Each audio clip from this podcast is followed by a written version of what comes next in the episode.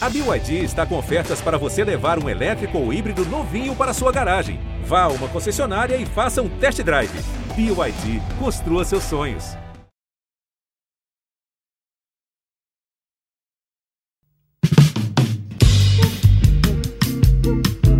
Alô, Pelô! Cadê o Elton? O Elton, que emoção! Esses negros maravilhosos. Foi Deus que quis! Mas tem o Lodum, sim. como, é, como, é que não, como é que não tem o Lodum? Segue o Baba! Salve, salve, meus amigos, minhas amigas, está no ar o Segue o Baba, eu sou o Juan Melo, direto do estúdio de podcasts da Rede Bahia. Estou aqui com meus amigos Rafael Santana e Rafael Teles, essa dupla de Rafaéis estourada. Tudo bom, meus amigos? Tudo maravilha, RRR. É, é. Mais uma edição do Segue o Rafa, né? Quase. É, quase, quase segue o Rafa. Vamos, vamos lá, vamos lá. Tem muita coisa no Segue o Rafa pra gente falar hoje. Tem o Bahia, tem o Bahia que enfrenta o Flamengo neste sábado, tem o Vitória que joga nesta sexta-feira no, no, no Barradão. É, rodadas duras para os dois clubes, principalmente para o Bahia, no caso, que vai enfrentar o Flamengo, o Vitória contra o Tombense. Queria começar pelo Bahia, falando com você sobre o Bahia, que teve 12 dias de folga, né, desde o último jogo contra o Santos até esse jogo contra o Flamengo, oito treinos. Agora a gente vai poder ver de fato qual é o Bahia do, Renato, do Rogério, ou seja, falar Renato Paiva. Do Rogério. Isso daí a gente já viu muito, né? Pois é. O Bahia agora se arrepiou toda. Ah, meu Deus do céu. É, falando do Bahia do Rogério Ceni agora, 12 dias de preparação até o jogo contra o Flamengo, oito treinos realizados. Quer saber de vocês o que vocês esperam ver já agora contra o Flamengo? O que vocês vão cobrar se tiver cobrado do Rogério Senna em termos de atuação, o que, vocês vão cobrar para esse sábado? Acho que a primeira coisa que eu cobraria era uma atuação defensiva um pouco mais consistente. Rogério Senna herdou um time com graves problemas defensivos, a gente viu o Bahia na temporada inteira ter muita dificuldade lá atrás, e ele com uma semana teve dois jogos. Não deu tempo dele resolver esse tipo de problema. Tanto que o Bahia tomou quatro gols nessas duas partidas. Ele defensivamente começa mal o, o trabalho, né? Já são dois gols tomados, quatro gols tomados em dois jogos. Mas ele só teve uma semana, ele quase não treinou. Agora não, agora ele teve a semana inteira para treinar. Então eu espero ver um Bahia um pouco mais organizado defensivamente, tal, principalmente nas bolas paradas, né? Ele falou que ia precisava treinar mais. O Bahia acabou de perder um jogo para o Santos, é, sofrendo dois gols de bola parada. E no final do jogo o Rogério Ceni faz traz essa, essa responsabilidade para ele. Fala não, a gente tem que treinar mais. E ele teve tempo para treinar. Então acho que a primeira coisa que eu espero ver é uma atuação defensiva um pouco mais consistente. Eu acho que é a primeira mudança que o Bahia tem que ter nessa partida contra o Flamengo. É, até acrescentando isso, né, que Teles falou, é, eu também eu, eu, sigo nessa mesma linha e batendo um pouco é, mais na tecla da, da bola parada. É, a gente até conversou, né, sobre a declaração de Rogério falando que treinou mais a bola parada ofensiva do que a bola parada defensiva e a gente até ficou meio assustado, né? Sem entender, né? Sem entender, né? Porque o Bahia tem, é um time com essa fragilidade defensiva, né? É um time que toma gol de bola parada, então espera-se logo quando o treinador chega ele procura arrumar a casinha, né? Então, na, assim, na minha cabeça, o que eu achava era que o Bahia ia focar mais na bola parada defensiva do que na ofensiva. Não sei quais foram os critérios do, do Rogério, com certeza ele, ele teve o, o, o critério dele, mas a mim soou estranho. Então, assim, eu espero que já nesse jogo, principalmente ele, ele apontou a questão do Rezende, né? Para ele era uma questão central ali. A questão do Rezende, a, é, a, os gols do Santos saem no momento ali que Logo depois que ele tira Veraldo, que ele tira Ratão, então ele perde força Sim. defensiva, estatura dentro da área. É, então eu espero ver um Bahia mais sólido defensivamente também e espero ver um Bahia já se defendendo na bola aérea muito melhor. Pois é, e de fato tem treinado bola aérea, a gente tem acompanhado os treinos, pelo menos os resumos feitos pelo próprio Bahia, já que. É, o próprio Bahia tem se preocupado, né? Tem se preocupado, olha, ele tá treinando. Bola defensiva. Isso, a gente tem visto de forma recorrente os treinos de bola parada, se vai dar certo, são outros 500, mas de fato o Bahia tem treinado nos últimos dias. Você falou do Rezende que está de volta, né, após cumprir suspensão contra o Santos, jogador fundamental. Para além da bola aérea, vocês esperam mudanças profundas no, no time titular? Tem o Rezende retornando, o Cauli não deve jogar. A gente está gravando o podcast às 15 horas desta quinta-feira e até o momento o Cauli não treinou com o elenco. Não fez todas as atividades, está em transição física. Acho muito pouco provável que viaje, que vá para o jogo contra o Flamengo, portanto, imagino poucas alterações ou apenas o Resende de novidade contra o Flamengo. Esperam mais alguma coisa? É, eu gostaria de ver mais mudanças. Eu gostaria de ver Biel começando um jogo, talvez Juba começando um jogo. Mas eu não, não acredito que seja isso que vai acontecer. Eu acho que o Bahia vem com poucas mudanças. A, a volta do Resende, como você falou, não espero outra mudança. É, mesmo com esse longo tempo para treinar. Mas é ver na prática o que, é que vai acontecer. Acho que Cauli, como você bem disse, não deve jogar, não treinou a semana inteira. No máximo ele vai fazer um treino na sexta-feira, ele pode entrar no decorrer do jogo. Mas para sair jogando, não. Acho que é a escalação que a gente viu contra o Santos, com o Rezende no lugar de Acevedo. Eu acho que se também, se for, ele deve ser preparado pro, pro Goiás, né? Que é um jogo fundamental na, na sequência também. Ainda mais sendo um jogo fora de casa, né? Então tem a questão do desgaste da, da viagem, né? Porque viajar sempre é, é, é- é desgastante, né? Você precisa fazer essa conta, né? A gente, né, como o Juan falou, gravando na quinta, o máximo que o Cauli fez foi participar ali de, de uma primeira parte de treinamento com os jogadores, né? Então é aquele treino físico, é, não é o, ele não participou do, do treino técnico, do treino tático. Acho sim muito complicado. E o treino da sexta, né? Para quem tá ouvindo a gente na, na sexta-feira, hoje, o treino de hoje, é um treino de véspera de jogo, então sempre é um treino mais leve. Então, assim, para mim não faz muito sentido o Cauli passar a semana inteira sem treinar e aí treinar na, na, naquele, aquele, antigamente a gente chamava de recreativo, né? É, que rolava o rachão e tal, é um, é um treino mais tranquilo. Então, assim, você- porque você não pode pesar muito a musculatura, afinal de contas o jogo é no dia seguinte.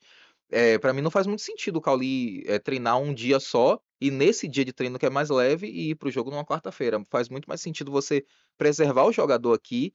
Ah, o Cauli treina sexta-feira, é, quem sabe treina no sábado, vai descansar no domingo e aí tá pronto para enfrentar o Goiás, porque até porque esse jogo contra o Goiás é mais importante para o Bahia do que o jogo contra o Flamengo. Todo jogo é importante, mas se você for analisar, né, o Goiás é um, um adversário direto na luta contra o rebaixamento.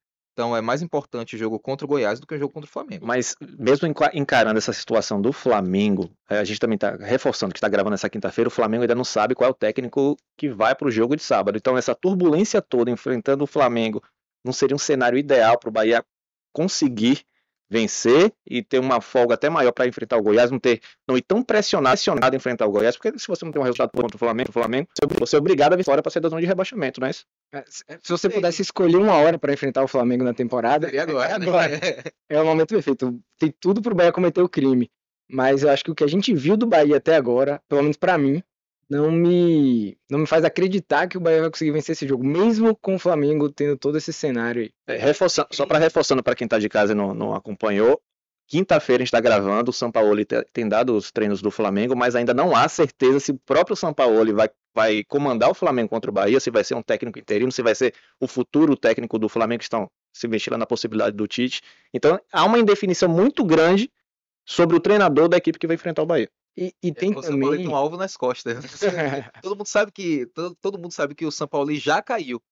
É, tá- tem até o, o- o- um termo em inglês que eu não me engano, não lembro se é Walking Dead, né, que fala sobre o morto que tá caminhando, né? É, o, o São Paulo já caiu, o São É um Paulo não walker. vai ficar, é um walker. Eu- eu- eu- o São Paulo não vai ficar e todo mundo sabe disso. A minha grande questão é, mesmo o Flamengo diante de todo esse cenário, diante de toda essa crise, ainda tem Pedro, ainda tem Gabigol, ainda tem Arrascaeta, Bruno ainda Henrique. tem Bruno Henrique. E- Ainda assim é um time muito superior ao Bahia. É, E, e tem o outro lado, que, assim, que a gente fala do olhar do a visão do torcedor do Bahia, né? Pô, se tem uma hora que é boa para enfrentar o Flamengo, é agora. Mas lá do outro lado, com o Flamengo cheio de crise, o torcedor fala: pô, se tem um time que dá pra gente ganhar agora, é o Bahia, né? O Bahia ganhou do Flamengo a última vez lá em 2019, aquele 3 a 0 de Gilberto.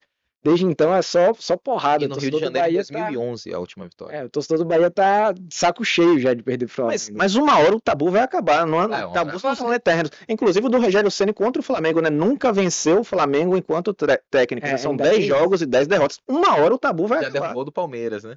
É, esse é. ano o Bahia derrubou, Derrubou um papo grande do Palmeiras, né? Já, No último já eram minuto, 30 anos, é. Pode ser que, se, que sirva como exemplo, que o Bahia consegue derrubar. Conseguiu derrubar, mas assim, é, se é o meu dinheiro para botar numa aposta ali, eu não boto, não. Eu não, não tô acreditando. não tô confiante nesse ponto, não. Mesmo com todo esse cenário de crise. É um Eu não tô colocando no Manchester City, imagina. Ele- é porque meu dinheiro, meu dinheiro tá tão pouco. né? Vocês são investidores muito conservadores. Por isso que não, não- não conseguem faturar muito, rapaz. É, é, ah, já que vocês falaram um pouco de Flamengo, vamos falar um pouco de projeção, né? de- em relação à tabela do, do Campeonato Brasileiro. O Bahia está na zona de rebaixamento, obviamente, e tem uma sequência, além do Flamengo, com, contra Goiás, fora de casa. Depois enfrentam Internacional em casa, Fortaleza em casa e Cruzeiro fora. Eu fiz uma projeção aqui com base nos, nesse momento, né, nos principais adversários do Bahia na zona de rebaixamento, contra a zona de rebaixamento, e coloquei os times, os jogos que eles vão enfrentar na sequência para a gente fazer um pouco de simulação, um pouco de exercício de, de memória também, de projeção do que pode acontecer no futuro. O Goiás enfrenta o Botafogo fora de casa, o Bahia em casa, São Paulo fora de casa, Cuiabá fora de casa e Fluminense fora de ca casa. Sequência duríssima do Goiás. O Santos, o Vasco em casa, Palmeiras fora de casa, Bragantino em casa, Internacional fora e Coritiba em casa. Já o Vasco, Santos fora de casa, São Paulo em casa, Bragantino em casa, Flamengo fora de casa, Internacional em casa. Eu fiz uma projeção muito pessimista em relação ao, ao Bahia, então é possível que o Bahia é, vá melhor que, que, que eu estou pensando para essas, essas próximas rodadas, mas consegui ser mais pessimista pro Goiás, em relação ao Goiás. Então, na minha projeção, o Bahia conseguiria, nas próximas rodadas, estar à frente do Goiás, portanto, fora da zona de rebaixamento. Projetei uns 5 pontos para o Bahia, sendo bem pessimista. E para o Goiás, muito menos. um ponto apenas. Aí o Vasco em, em crescente, eu projetei 7 pontos nessa sequência, e o, nessa sequência e o Santos 5 pontos. Nessa minha projeção, o Bahia estaria fora da zona de rebaixamento ao, ao final dessas rodadas. E vocês, o que, é que vocês pensam dessas sequências essa sequência complicada. Tô fazendo aqui agora. eu, aqui eu, agora. eu vou no mesmo caminho que você, Rui. Acho que o, o Bahia tem uma sequência difícil. Principalmente porque ele veio de confrontos diretos que ele não soube aproveitar, né? É, eu acho que o Bahia ele, vem, ele empata com o Flamengo, empata com o Goiás, ganha do Inter, empata com o Fortaleza e perde para o Cruzeiro. Então, seis pontos eu daria para o Bahia, né? Três empates e uma vitória.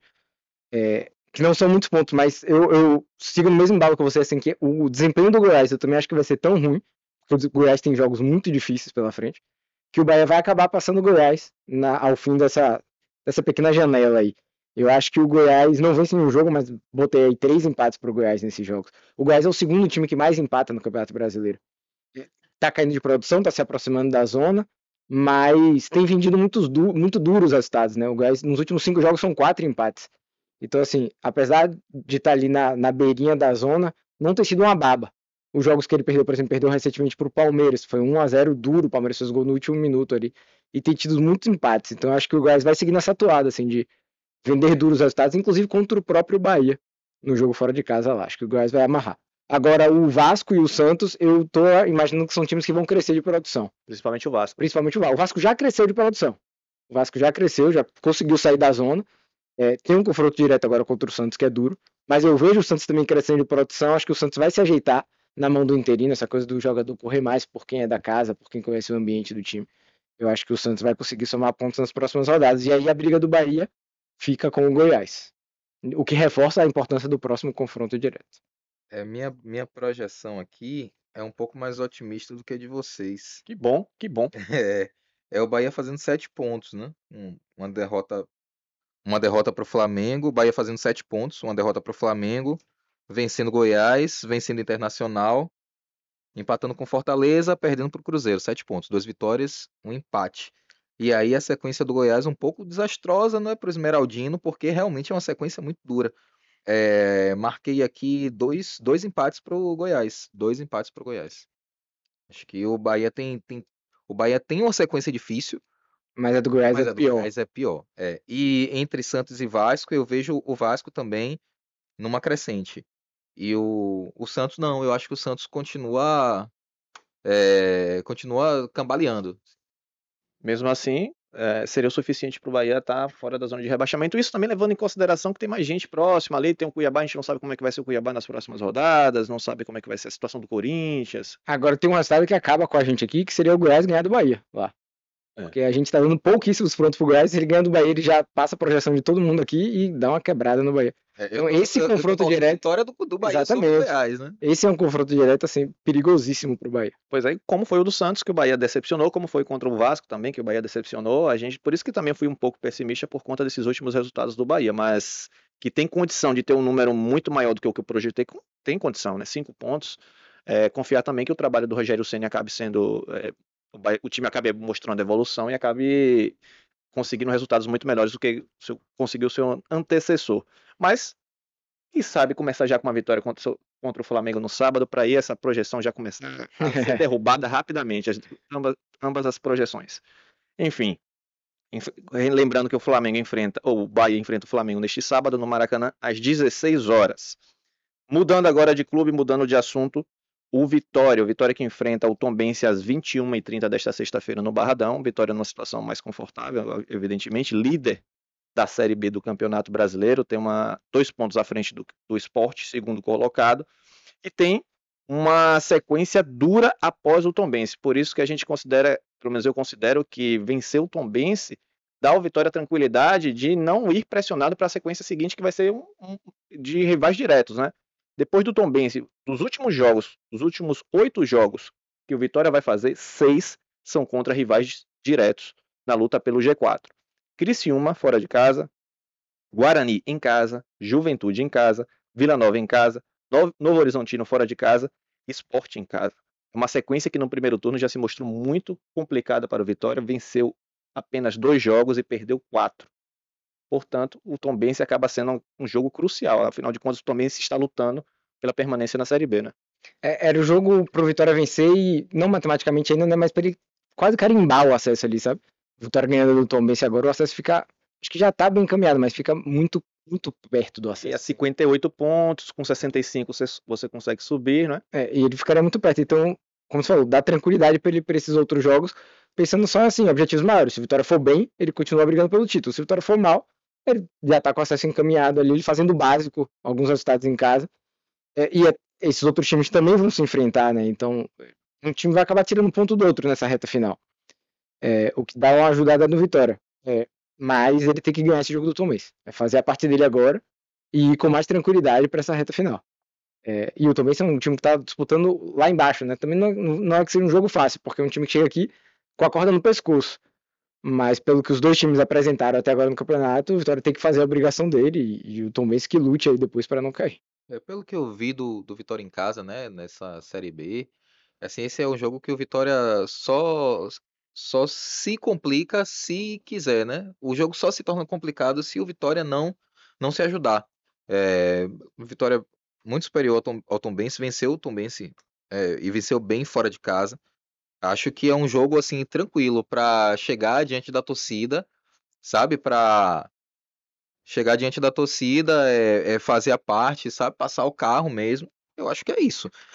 Agora, tem uma questão aí sobre essa sequência que vocês estavam falando, que a gente precisa se atentar, né? Realmente é uma sequência muito dura essa do Vitória.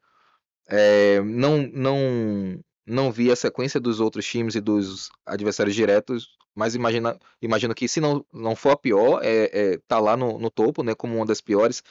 Mas tem aí uma, uma questão importante, né? Muitos jogos são em casa, porque o Vitória enfrentou muitos desses rivais diretos no primeiro turno fora, fora de casa. De casa. Então você tem Guarani em casa, Juventude em casa, Vila Nova em casa e Esporte em casa. Então eu acho que isso é uma coisa que pode fazer uma, a diferença a favor do Vitória. Continua, continua sendo jogos muito complicados, sem dúvida nenhuma, continua sendo, mas assim, dentro de casa é outra história, é, é, o, é, é outra coisa. O Vitória no Barradão são oito jogos já de invencibilidade, sete vitórias, não, são sete jogos, seis vitórias e um empate. Isso. Não é isso? Sete vitórias e um empate, seis, nos seis jogos sem sofrer gol. Seis jogos sem sofrer gol. Então, o Vitória tem sido, o Barradão tem sido de fato um diferencial para o Vitória. É o segundo melhor mandante, o esporte como ganhou a última em casa, vou reassumir a condição de melhor mandante, mas o Vitória já pode de novo, né? Tá, tá essa briguinha aí entre os dois. Se o Vitória ganhar agora, ele volta a assumir a condição de melhor mandante. Então o Barradão tem sido diferencial para Vitória e eu acho que o que você falou tá perfeito. Usar o fator casa. Usar o fator casa para garantir o acesso e pensar em coisas maiores. Lembrando que o Vitória tem cinco pontos de distância para o Guarani, que é o quinto colocado. Então, de repente, vencendo o Tombense e o Guarani perdendo oito pontos de distância, é. seria uma, uma vantagem muito boa para essa reta final de Série B. Não tem o Relan, que está machucado, não tem o Zeca, que está machucado, não tem o Matheus Trindade, que está tá suspenso. E aí você tem você é obrigado a improvisar o Ian, como lateral direito, ou usar três zagueiros. Eu imagino que ele vai improvisar o Ian, não vai usar os três zagueiros diante, diante do Tombense jogando em casa, no Barradão. Sendo que o próprio Ian é zagueiro, né? É. E se ele usar três zagueiros, ele continua precisando improvisar alguém ali do lado direito, né? Ele não tem ninguém nem para fazer uma ala, para nada. Ele Poderia ele vai ter que colocar um, um, atacante, né? Um, é, que vai, ser uma, vai acabar sendo né? uma improvisação, né? De certa forma. Teria o Pablo Diogo, mas não vem jogando. Isso. Seria, eu acho que é muito mais provável, né, que ele use o Ian, até porque o Ian vem jogando, já jogou dessa forma, né, outras vezes, né. A última vez que foi titular não deu muito certo. É o trauma de 6 a 0 né? Mas ali era uma outra situação, um adversário em um outro momento, fora de casa, Com a, a, a, a máquina toda atmosfera. defeituosa, né? Não dá pra você culpar ali uma É. peça da engrenagem, né? Botar a culpa nele só também, também seria muito cruel da nossa parte. Além dele, o Dudu deve retornar no lugar do Matheus Trindade. O que, é que vocês pensam da escalação? É, desses três que você citou, óbvio que todos vão fazer falta, mas o único que é problema, problema mesmo, acho que é o Railan, porque não tem substituto mais na direita. Porque no lugar de Matheus Trindade joga Dudu, já tem sido assim, né? Eles têm alternado, um tem cumprindo a suspensão do outro. O Matheus Trindade estava suspenso recentemente, jogou Dudu, aí Dudu foi suspenso, voltou Matheus Trindade, aí Matheus Trindade agora tá lesionado, volta Dudu. Se não tivesse, teria o GG que vem entrando É, bem. acho que isso é tranquilo. O Zeca já não jogou o último jogo? Não, é, não é agora essa lesão. Ele, ele, ele já tinha desfalcado Vitória, ele voltou de forma surpreendente, né? muito rápido, e aí desfalcou no último jogo. E o Edson Felipe fez uma partida ok na, na- no último jogo contra o Ituano. Ele não chamou atenção, não brilhou, mas também não cometeu erros. Foi a estreia dele, foi o primeiro jogo, achei um jogo ok. Passa confiança para ele fazer um jogo em casa agora contra um adversário frágil. E aí na direita sim tem um problema, né? Já não tem o Zeca que é titular, o Railan que é a opção. Agora se lesionou e aí ele vai ter que voltar para o pro Ian, que como você falou tem esse trauma do 6 a 0, mas que ele já fez outras partidas ali. Eu acho que por ser um jogo em casa contra um adversário mais frágil, acho que tá ok. Dá pro Vitória não, o torcedor do Vitória não precisar colocar a mão na cabeça e gritar socorro, sabe? Acho que tá ok. Eu concordo com o Teles, e aí, lembrando até na, na edição passada, né, Teles, que você estava falando sobre as lições, as lições que um 6 a 0 traz, né? E aí que a gente imaginava, ó, agora o Léo Condé vai parar de. Quando você fala em inventar, inventar tem uma conotação negativa, né? Mas assim, não, não é de, de inventar, né? Mas o, o Léo Condé, ele, ele faz muitas mexidas na Sim. equipe para adaptar o time dele ao adversário que vai enfrentar. Mas assim, é- é, como você estava falando, concordo plenamente, acho que dificilmente ele vai fazer isso de novo. Então a gente meio que já sabe, é, pelo menos, né? Imagina qual é o time do Vitória que vai entrar amanhã.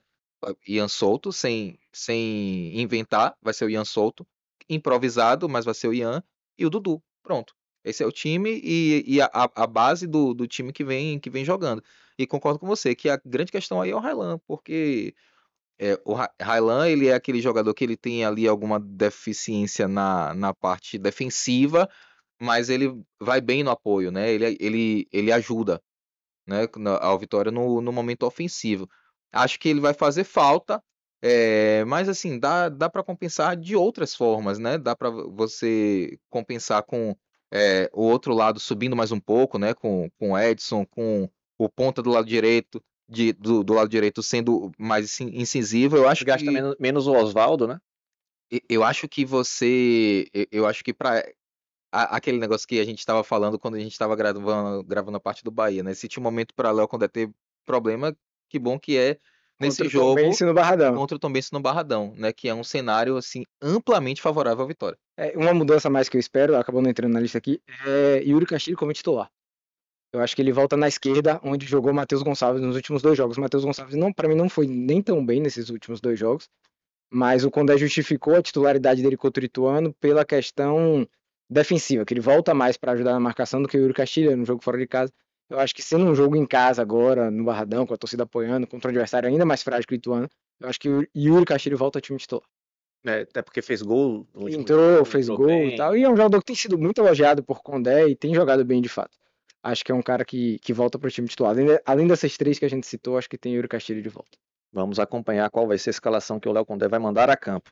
Agora, para fechar essa parte do Vitória, nos últimos dias, acho que muita gente foi pega de surpresa com as movimentações do, do Vitória em relação ao seu elenco para o ano que vem, né? Porque o Vitória renovou o empréstimo do Zé Hugo, né? Que tem 23 anos até o fim de 2024. Zé Hugo, eh, ele chegou ao clube nessa temporada, emprestado pelo Azures. Havia uma data limite para o Vitória comunicar a prorrogação do empréstimo, por isso que foi feita essa prorrogação até o final da temporada que vem. Então, o Zé Hugo permanece no ano que vem. E além disso, o Vitória comprou o lateral esquerdo Felipe Vieira, que assinou o contrato até 2026. Ele se recupera de uma cirurgia, tem prazo estimado de retorno em oito meses. Era titular do Vitória até sofrer essa grave lesão. Era titular, mas também já teve seus momentos de oscilação, É. perdeu a posição, voltou, perdeu, voltou. É um jogador que também não era absoluto, né? Embora tivesse crescido de produção nos últimos dias dele no Vitória. Queria saber de vocês o que, que vocês acharam dessa movimentação do Vitória, movimentação que já projeta um pouco para o ano que vem. Eu acho que Essa é começar a discussão. pensar em 2024 é importante. Acho que o Vitória fez uma Série B tão consistente que ele tem o direito de se permitir começar a olhar para 2024 ainda agora, em final de setembro, outubro, porque o acesso está bem pavimentado.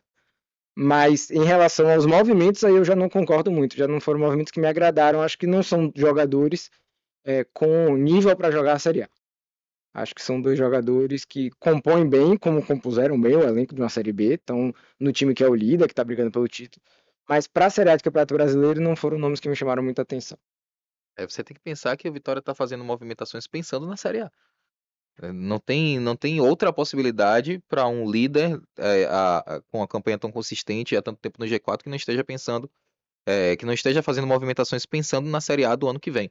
É, e aí eu concordo com o Teles, né? Assim, é, o Zé Hugo começou muito bem, a- me agradou, me surpreendeu, me agradou, é, mas acabou caindo de produção, né? Tanto que hoje é reserva, né? Assim, é um reserva que entra bastante. Sempre tá entrando. E o que Teles falou, compõe bem uma Série B.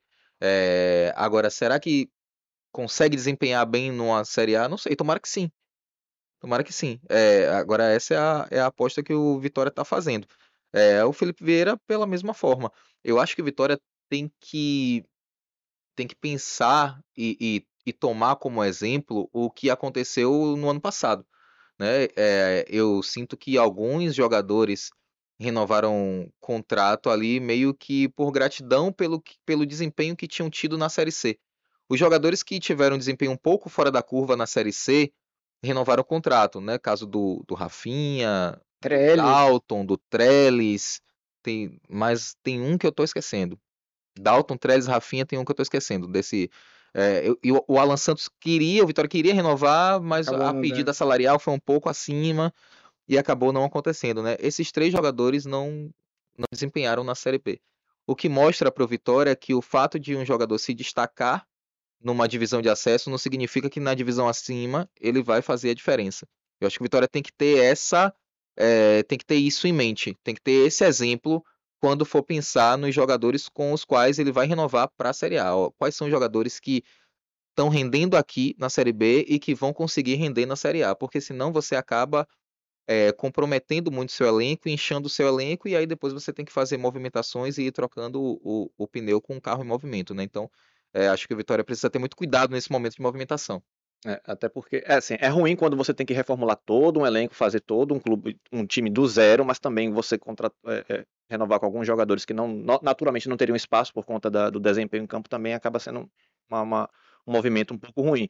O Dalton não, não conseguiu se firmar no Vitória nessa temporada. O Trellis teve problema em relação ao, ao que recebia, também não desempenhou o que se esperava do, do, do Trellis, foi embora. O Rafinha acabou saindo mais cedo. Então são jogadores que o Vitória renovou e acabaram não tendo sucesso nos compromissos de maior dificuldade nesta temporada. Né? Lembrando, o Vitória enfrenta o Tombense às 21h30 desta sexta-feira no Bardão, Vitória líder da competição, tentando já encaminhar o seu acesso para a primeira divisão, e o Bahia jogando neste sábado contra o Flamengo, fora de casa no Maracanã, às 16 horas. Agradeço a você, Rafael Teles, agradeço a você, Rafael Santana, pela participação, e até a próxima, quem sabe com bons resultados dos do- dos dois clubes. Tomara que sim, de ambos. É, deixar só um convite pra galera pra procurar lá o canal do GE no WhatsApp, né? A gente tá com um WhatsApp, canal lá agora se- passando as informações lá, as principais notícias de Bahia e Vitória. Você pode receber direto no seu WhatsApp agora. Você vai lá em canais, procura GE Bahia, ou se você torce pro Bahia, GE Vitória, se você torce pro Vitória. Se pode torcer pro do rival também pra secar lá, tentar interagir. É, pouco informação com do a rival em primeira mão. né? Vai ter, vai ter corte do Segue o Baba lá para o pessoal reclamar também, né? Oh, que beleza! Aí eu gostei. Pronto. Então fica aí o convite, galera, e valeu, até a próxima. Valeu, pessoal. Segue o Baba toda sexta-feira no seu agregador de podcast favorito. Alô, Pelô! Cadê o Elton? O Elton, que emoção! Esses negros maravilhosos. Foi Deus que quis! Mas tem o Lodum sim. como, é, como, é que não, como é que não tem o Lodum? Segue o Baba.